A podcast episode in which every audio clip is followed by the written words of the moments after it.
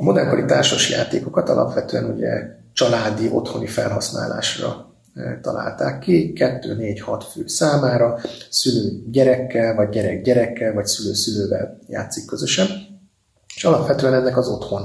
a, a közege. Ez egy nagyon fontos közeg játék szempontból, mert hogy az egymásra szánt időt, a minőségi időt, azt egy játék keretében meg tudjuk egymásnak adni, tudunk egymásra figyelni, tudunk a játék meg tudja teremteni a beszélgetés lehetőségét, akár egy nap feldolgozási lehetőségét, vagy egy nap, nap lezárását meg tudja teremteni egy család számára. Viszont, hogyha ezt bevisszük osztályközösségbe, ezt a 2-4-6 fővel játszható mikrocsoportos játékot, egy 28 fős osztály számára, akkor a pedagógus rögtön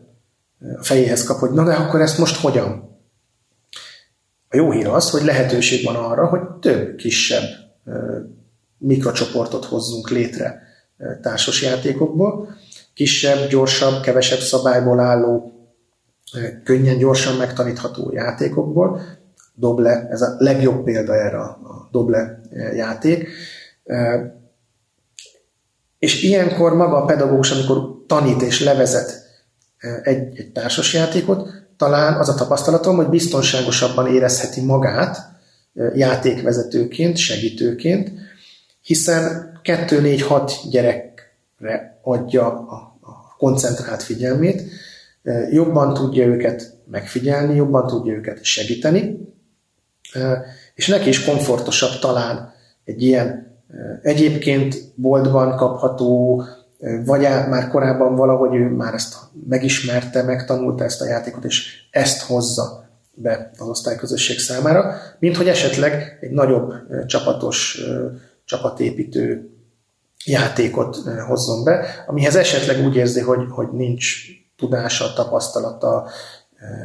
fél tőle esetleg valamilyen szempontból. Egy társas játék, ami alapvetően egy mikrocsoporttal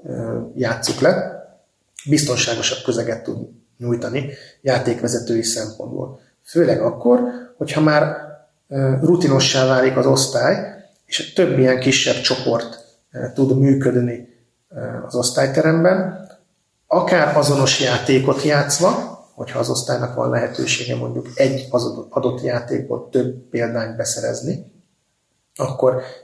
több csoport tudja ugyanazt a játékot játszani, vagy esetleg hasonló típusú játékokat tudnak lejátszani, gyors reflexjátékokat az elején. És ezek mind játékvezetői szempontból kényelmes megoldásokat jelenthetnek a pedagógus számára, hiszen ő csak egy kisebb csoportra kell, hogy fókuszáljon, nekik adja át a, a játékszabályokat, a módszereket, a, a forgatókönyvét a játéknak, és ezt tud biztonságos közeget nyújtani számára is. A társas játékot ugye alapvetően ugye otthon használhatjuk, ez egy nagyon fontos közege a társasozásnak, játszunk minél többet gyermekeinkkel, pedagógusként is, hiszen ezekben az otthoni közegekben már egy csomó mindent ki tudok próbálni, meg tudok tapasztalni, amit később be tudok vinni az osztályközösség számára. És pedagógusként és játékvezetőként pedig tudom használni a játékot óraközti szünetben, kirakom, ott hagyom, használják, szakad az eső, nem tudunk kimenni az udvarra, vegyétek elő, játszatok le gyors, könnyű, pörgős játékokat. Ilyenkor nincs kvázi játékvezetői feladata a, a pedagógusnak, hanem csak megteremti az eszközökkel a választási lehetőségét a gyerekeknek, hogy igen, itt van egy kupac játék, ezekből tudtok választani óraközti szünetben, amikor szakad az eső, és nem tudtok kimenni, de mégis valamiféle élményt tudtok szerezni. Lehetősége van a napközében, amikor hosszabb idő van, már a tanulási időnek mondjuk vége van, akkor lehet csendesebb játékokat a hátsó padsorokban játszani, amik akár lehetnek hosszabb lélegzetvételű, nagyobb koncentrációt igénylő, klasszikusabb társas játékok, aminek azért már van táblája, vannak figurái, vannak bábúi, vannak kockái, az életkornak megfelelő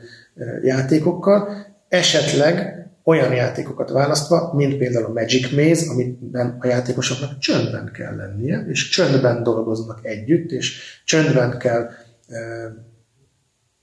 fegyvereiket és szerszámokat elvesztett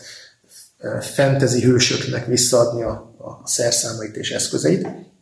mert hogy ebben a játékban teljesen csöndben kell a játékosoknak együtt működnie. Tehát nem fogja zavarni a még tanuló gyerekeket. Tehát lehet ilyen fókuszt is adni játékválasztásnál és játéktanításnál, és van lehetősége a pedagógusnak tanórán is használni társasjátékokat, mint például a piros történetek, szivárvány történetek eseteit, amit konkrét élménypedagógiai foglalkozással fel tud fűzni. Például van olyan történet benne, amiben mondjuk egy spoilerként hóember szerepel,